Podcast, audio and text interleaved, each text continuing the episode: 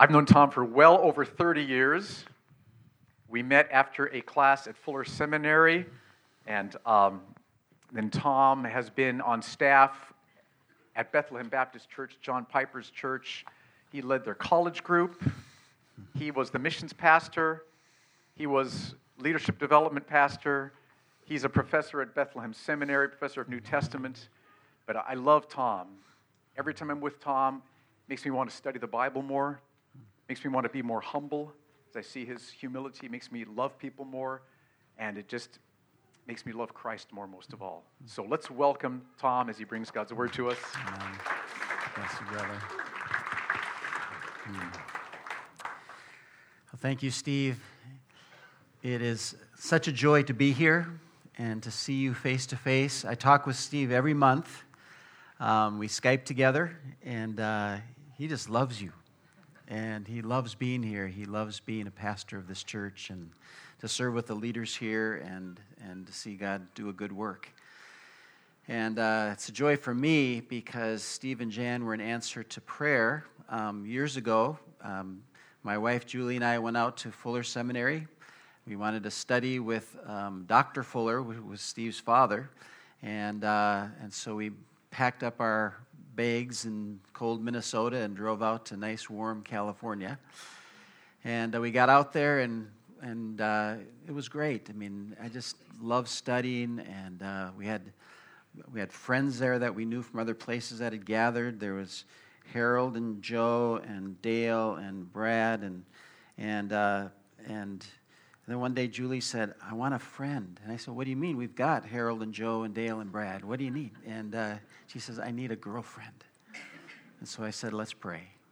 And we prayed, and uh, God led us to Jan Fuller, and who is Julie's friend to this day, and me to Steve, and uh, we have been colleagues in the ministry for all these years, even though our lives have have uh, rarely intersected. But while I was at Fuller Seminary, um, I really view Steve and Jan have, as having discipled Julie and me um, in working in the church, and uh, not only learning theology in the seminary, but to work in the church. And uh, and because I gained that experience when my college professor, John Piper, became a pastor um, and wanted to, someone to come and lead the college ministry, he knew that I was working in college ministry and young adult ministry with Steve and Jan, and he called me and invited me, so I owe you my job also. I've been there 37 years, and, uh, and so um, I owe these guys a lot. And uh, so it's just a privilege to be here and to share the word with you this morning and, uh, and then again tomorrow morning. And so to, this morning, I'm going to share some thoughts from 1 Corinthians 4 1 to 5, and I'll read that text in a, in a moment. But I just want to say some things to introduce it first. We all labor, don't we, um, at times, just wondering what other people think of us, some more than others. But I think it is something that we all struggle with. How, how's how do people think of us? Sometimes we feel depressed or misunderstood because someone has a negative opinion about us. At times we worry that if they knew this or that about us, that they would um, think poorly of us. Politicians worry about the polls, and movie stars and rock stars worry about being, they're just nervous about their waning fan appeal. Athletes agonize over what their coaches are thinking of them. Students are afraid that their teachers don't like them. Employees are sometimes paralyzed with fear that their bosses aren't satisfied with their work. Young children can be crushed by the disapproval of their mom or dad. Teenagers are bummed out by the scorn or mockery of their peers or being disliked or unliked on Facebook. And I'm sure even way back, Eve had a few words with Adam after he told God that it was her fault. It's true that sticks and stones may break our bones, And it's not true that words or thoughts or attitudes will never hurt us. Every one of us in this room has been hurt by things that people have said. Much of counseling is focused on helping people cope with and overcome hurtful things that others have said with their words or their attitudes or their actions. When we are consumed with the real or perceived disapproval of other people who are important to us, things can get really messy in our souls. This is so much at the core of our soul disease that about 20 years ago, a man by the name of Ed Welch, which some of you perhaps have heard, he's a biblical counselor, and he wrote a book called When People Are Big and God is Small. It's an insightful book that addresses the issues of peer pressure, codependency, and just the fear of other people. It is still definitely worth reading. I recommend that book. His title, When People Are Big and God is Small, addresses the problem. And the title that I've chosen for this message this morning is When God is Big and People Are Small.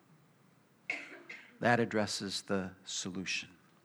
My prayer is that we will walk out of here this morning with a deeper appreciation of the bigness of God and a more accurate realization of the relative smallness of people. And when I say that people are small, I don't intend to communicate any disrespect or devaluing of human beings. In a very real sense, people are big. We are the climax of God's creation when you think of it. We alone have been created in the image of God. Even in our fallenness, theologians have correctly described people as glorious ruins. I love that term, glorious ruins. I think that's a great description of humanity. Francis Schaeffer used that term a lot. We are glorious ruins. It acknowledges both the glory of being in the image of God and the ruin that has come from the fall of humanity into sin. The image of God often pokes through our depravity. The human mind and body are, are so profound. The human potential is spectacular. The common grace spread throughout humanity, expressed in acts of kindness, is a great gift. The hospitality expressed, I remember, in a hut in a village in Guinea, West Africa. It's humbling to me as I think about this story. I'll never forget the meal served to me a number of years ago when I was in Guinea. And halfway through our meal of rice and meat, you're sitting in a grass hut and uh, eating rice and meat in this sauce in a big pot and uh, while I was dipping my hand into the meat sauce, um, I asked the translator, I said, What, what is this? What, what are we eating? As my hand groped to the bottom of the pot, and I felt this skeleton of a neck or something. I don't know what it was. And uh, just as I was touching that neck bone, the translator said, We are eating cat. And uh, the, man that hunt, the man hunted all night long because he knew we were coming. And he spotted a cat and he shot it and he cooked it. And uh, there's something glorious about that. I won't tell you about eating dog with another friend in China, but uh, my point is that when I say people are small, I'm speaking relatively. Small in comparison to what? In comparison to created things, we are not small at all. We are the climax of all that God has made. Every other created thing exists for us, if you read Genesis 1 carefully. We are the only created thing in the universe that reflects the image of God. And that's a spectacular thing. So, in that sense, we're not small. But in relation to God, the Maker, we are not big at all. In comparison to God, people are small and God is big. Listen to Isaiah as he describes not only people, but he describes whole nations. He says in Isaiah 40, he says, Behold, the nations are like a drop from a bucket, and are regarded as a speck of dust in the scales. All the nations are as nothing before him. They are regarded by him as less than nothing and meaningless. Then a few verses later, Isaiah goes on and he says, It is he who sits above the circle of the earth, and its inhabitants are like grasshoppers. So, in relation to God, we are like dust and grasshoppers. Not that God doesn't value us infinitely more than dust and grasshoppers, but in relation to His perfection and His worth, we are minuscule. It's this contrast that baffles the psalmist in Psalm 8, verses 3 to 9, where he says, When I consider your works, your heavens, the work of your fingers, the moon and the stars which you have ordained, what is man that you take thought of him, and the Son of Man that you care for him? You have made him a little lower than God, and you crown him with glory and majesty. You make him to rule over the works of your hands. You have put all things under his feet all sheep and oxen, and also the beasts of the field, the birds of the heavens, and the fish of the sea. Whatever passes through the paths of the seas, O Lord, our Lord, how majestic is your name in all the earth. So people are big when compared to the rest of creation. And so human beings should be esteemed and honored for their own sake out of respect for their Maker. To labor for the sanctity of life from conception to the grave is a right thing to do. But when compared to God, people are no bigger than particles of dust or little bitty grasshoppers. The reason I'm belaboring this point is that I want to help us to learn how to cope better with how other people think of us. On a purely human level, it does matter what people think of us. Scripture itself speaks of the value of a good reputation. We do and should care what people think about us, at least in certain ways. We don't want to offend people. We don't want to be a stumbling block to people. We don't want to put up barriers to relationship with them. In one sense, the Apostle Paul cared very much what the Corinthians thought about him. They were beginning to doubt his legitimacy as an apostle. So Paul devotes significant portions of 1st and 2nd Corinthians to defend his apostleship and to correct their misperception of him. But what I want you to see this morning is that Paul's defense of his reputation is not driven by a deep insecurity inside, but by a genuine concern for the Corinthians' welfare. Paul, as an apostle, had been entrusted with the mysteries of God. We'll see that in a moment. Paul, as an apostle, had, had been called to a certain position. In other words, he and his fellow apostles were uniquely chosen by Jesus to receive special revelation. That's what we'll talk about tomorrow. And to communicate that revelation authoritatively and inerrantly. So, Paul knew that it was very important that others had a correct opinion about him. According to Galatians 1, their salvation depended on embracing Paul's gospel. And so, for Paul to be loving, he had to be concerned that the flock has a proper respect and regard for his authority. And so, we should be cared. We should care. Parents should care the same for their children. Let children understand them rightly. Husbands should care for their, their wives that way. All of Christ's ambassadors, every Christian should care the same for the people who are trying to reach with the gospel. But this concern for the opinion that others have about us should not spring from a deep insecurity and dependent and that depends on their approval for our happiness. Rather, it should spring from a sincere concern for the welfare of their souls. So let me read now our text. This is an amazing text to me. 1 Corinthians chapter 4, 1 to 5. I'm going to read in the New American Standard, and uh, so that's pretty close. Um, but let a man regard us in this manner as servants of Christ and stewards of the mysteries of God. In this case, moreover, it is required that stewards, that one be found trustworthy. So it does matter. But to me, it is a very small thing that I should be examined by you or by any human court. In fact, I do not even examine myself.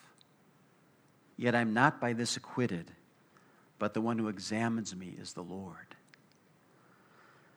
Therefore, do not go on passing judgment before the time, but wait until the Lord comes, who will both bring to light the things hidden in the darkness and disclose the motives of men's hearts, and then each man's praise will come to him from God.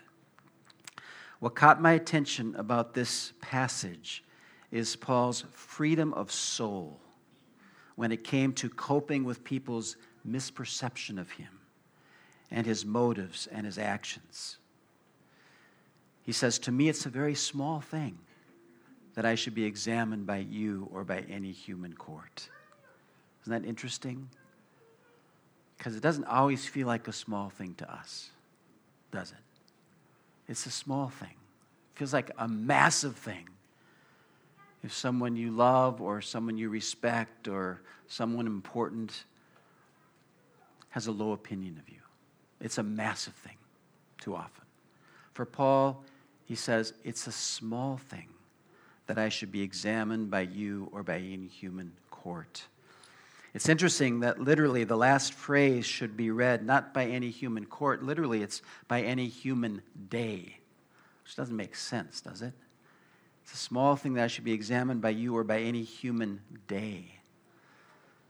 I think what he's saying is it's, it's literally, I think I think the reason it's often translated human court is that a human day is analogous to a day in court and is contrasted with a God day rather than a human day.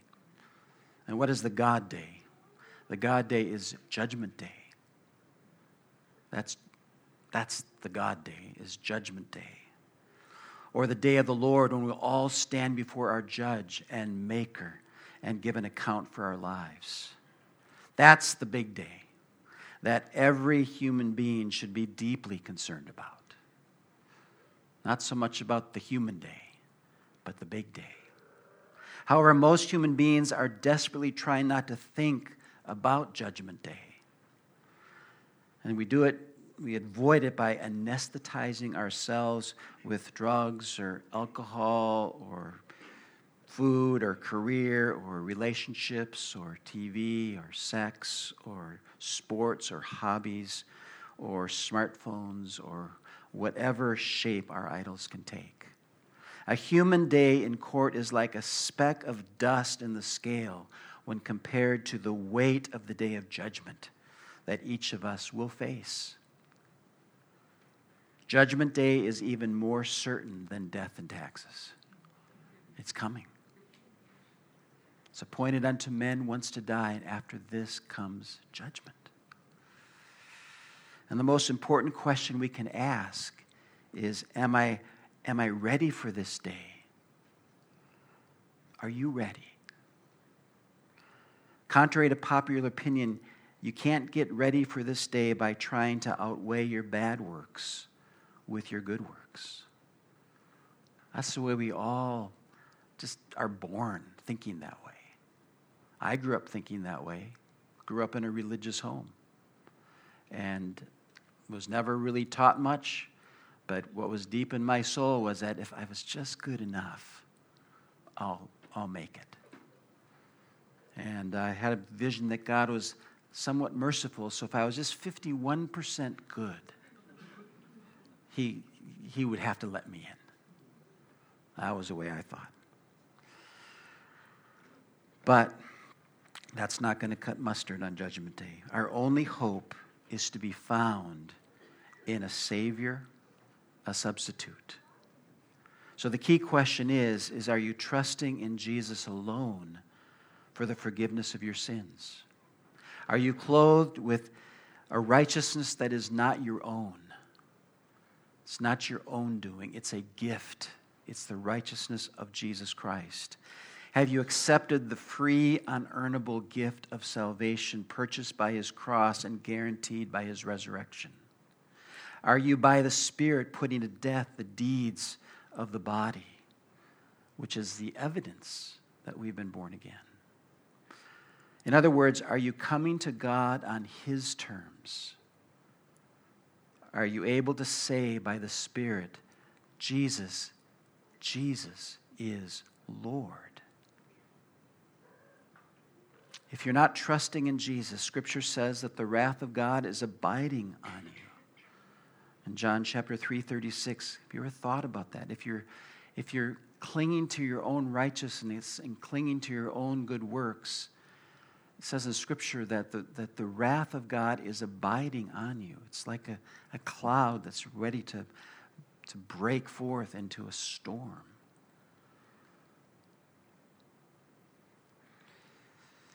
Scripture says that if we're not hiding ourselves in Jesus, that we are storing up wrath for ourselves in the day of wrath and revelation of the righteous judgment of God. If you're not clinging to Jesus for the forgiveness of your sins and the hope of eternal life, I'm afraid for you. I'm afraid for you. But your status before God can be changed in a moment. It's not something you have to go home and get your life in order and you know, try to patch up all the wrongs you've ever done. It's rather uh, resting now in the completed work of Christ on your behalf. And that's something that can happen in a moment, that your whole status can be changed. And judgment that's resting on you is transferred onto Jesus. And his righteousness is transferred into you and God can look on you and forgive you. There is absolutely no legitimate reason for you to leave this place this morning without putting your trust in Him. So hide yourself in Him if you haven't already. If you haven't already, hide yourself in Him right now. And then the awesome, liberating good news of this text can apply to you as well. Paul says it's a small thing that it may be examined by you or by any human court. Consider with me for a moment just what it is that he's calling small. If you look with me at the immediate context of our passage, um, verses 9 and following, you can read that on your own, and you can see how deeply Paul was misunderstood by some. Because he chose the Calvary Road to follow Jesus in his humiliation, and he chose to not receive money for his ministry, he appeared to some to be a spectacle. People thought of him as a fool, as weak, as without honor, as hungry and thirsty, poorly clothed and roughly treated, homeless, reviled, persecuted, slandered. He was considered the scum of the earth. And the list could go on. These certainly can't be marks of a true apostle.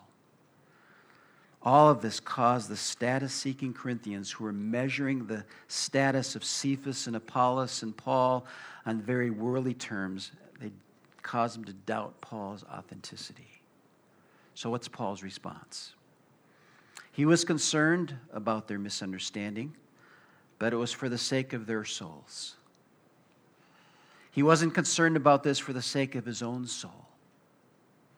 His own soul he had entrusted to another he was secure in another.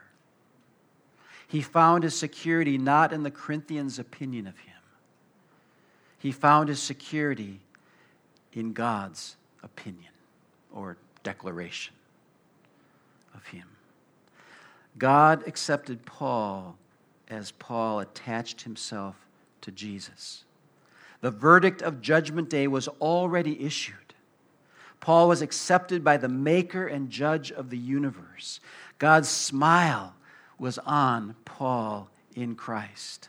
The wrath of God was no longer being stored up against Paul. The wrath of God was spent on Jesus on behalf of Paul. It was satisfied through the atoning death of Jesus Christ. God's righteousness no longer demanded Paul's damnation. God's righteousness now overflowed in infinite mercy to this man who called himself the chief of sinners. It's just amazing. Paul gives a summary of this in a glorious sentence in Romans 8:31. I love Romans. Romans 1 to 8, just the incredible chapters. And the, and the climax of that chapter is in Romans 8:31, where it says, If God is for us, who can be against us? If God is for us, who can be against us?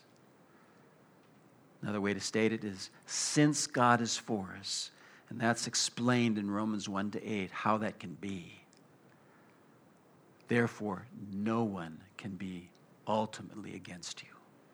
To be sure, people can scorn you, they can, they can behead you like they did Paul, but they can't be ultimately against you because you are now secure in Christ and you are in Him, and God works everything together for your good, even the scorning of other people.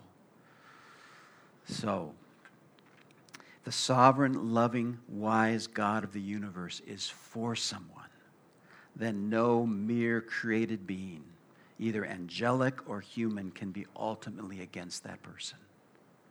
To be sure, many people are against God's people, just as they are against Paul, and may even kill their bodies, just as they decapitated Paul. But they cannot ultimately harm God's people and thwart God's purpose because God is at work and he turns everything for the good of his people. So Paul was a free man. That's what I long for us. He was a free man. He was anchored in Christ. He was secure in his relationship with God. He was confident that God's smile was on him. He didn't interpret the difficult circumstances as though God were against him. He agreed with the writer of the Hebrews who taught so clearly that God uses difficulties to train his children whom he loves. Paul knew that these afflictions were momentary and were light compared to the eternal weight of glory that God was producing through the sufferings. So when Paul became aware of the negative opinions that others had about him, his immediate response was not to lash out in prideful self justification. He was a free man, a man for others. He was secure in Christ. The biggest issue was already solved, the judgment day issue was already solved. The judgment day verdict had been won for him through his attachment to Jesus. He wasn't afraid to acknowledge his own failures, his remaining wickedness. He wasn't paralyzed by the sins of his past. So when he became aware of negative opinions, he said they were small things. They were small things in comparison. In comparison to God's acceptance of him, these human opinions or accusations were like the chirping of a cricket in the stillness of the night. You can compare that to a sports arena. And the moment the last second winning basket is scored by the hometown team in a championship game, the roar of praise makes the chirping of the cricket a very small thing. But if there's no roar of praise, the chirping of the contrary opinion in the stillness of the night can seem like the worst noise imaginable. So, my longing for each of us is that we can go to bed at night confident in the roar of God's praise. So it says each man's praise will come to him from God. His commendation is from God. And may that be like a roar of praise from Almighty God. Amazing thing to think about.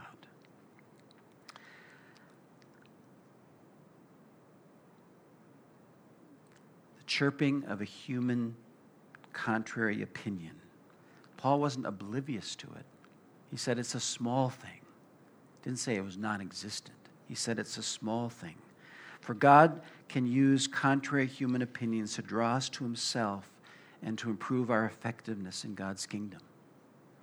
If a contrary human opinion comes your way, stop for a moment, examine it, decide if it's true or if any part of it's true, and confess it to God, resolve to make it right through an apology or some appropriate repentant action and then glory in the smallness compared with the massiveness of God's acceptance.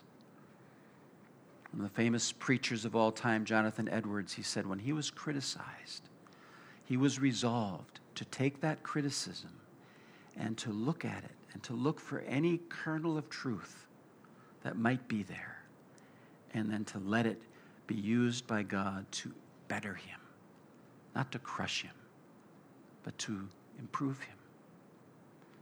And so diffuse the criticisms that come your way. Learn from them, but don't be consumed by them. Let them be small. The reason I call it the roar of God's praise, which replaces the, the, the chirping cricket of, of human contrary opinions that we experience, it's the roar of God's praise is because it's based on the work of Christ not on our own merit. It's based on the work of Jesus Christ. So someday, all those who are hiding themselves in Christ will hear Almighty God, the Maker and Redeemer and Judge of the universe, say the thing that we crave all too much to hear from little human beings. He will say, and He's already said it in Christ, Well done, good and faithful servant. That's amazing. Well done, good and faithful servant. To be commended by your Maker, it can't be any better than that. So, my main point, with this I close when God is big, another's opinion of me loses its consuming power. God's declaration of who I am in Christ is the only assessment that ultimately matters. So may we leave this morning with a desire to know and trust the bigness of our God and his massive, amazing, merciful, complete acceptance of us in his Son. He is sovereign, he is good. So may each of us learn to see ourselves through the lens of his acceptance in Christ. May we learn to see our brothers and sisters through the lens of his acceptance of each of them in Jesus Christ. And may we learn to see ourselves corporately as a church through the lens of God's fundamental and pervasive acceptance of us because of his Son. Jesus loves his church in all of its expressions, and he loves this local expression of his church. He is conforming his church into the image of his son. And he delights in what he's doing. He delights in us. And so, let's pray. Father, I pray that we would just day by day be impacted more and more deeply by the gospel. That our sins are forgiven once and for all that you've accepted us in your Son and that we have nothing to fear. And so I pray, Lord, you'd free us from laboring under what this or that person is thinking of us. I pray that we would experience the freedom of knowing that your smile is on us and that you are at work mercifully changing us. And so help us, Lord. Help us as we speak truth to each other in love. Help us to share things that can be better. But Lord, help us to receive them um, in trust in you that you are working in us to will and do of your good pleasure. So thank you, Lord. Thank you for your word. In Jesus' name, amen.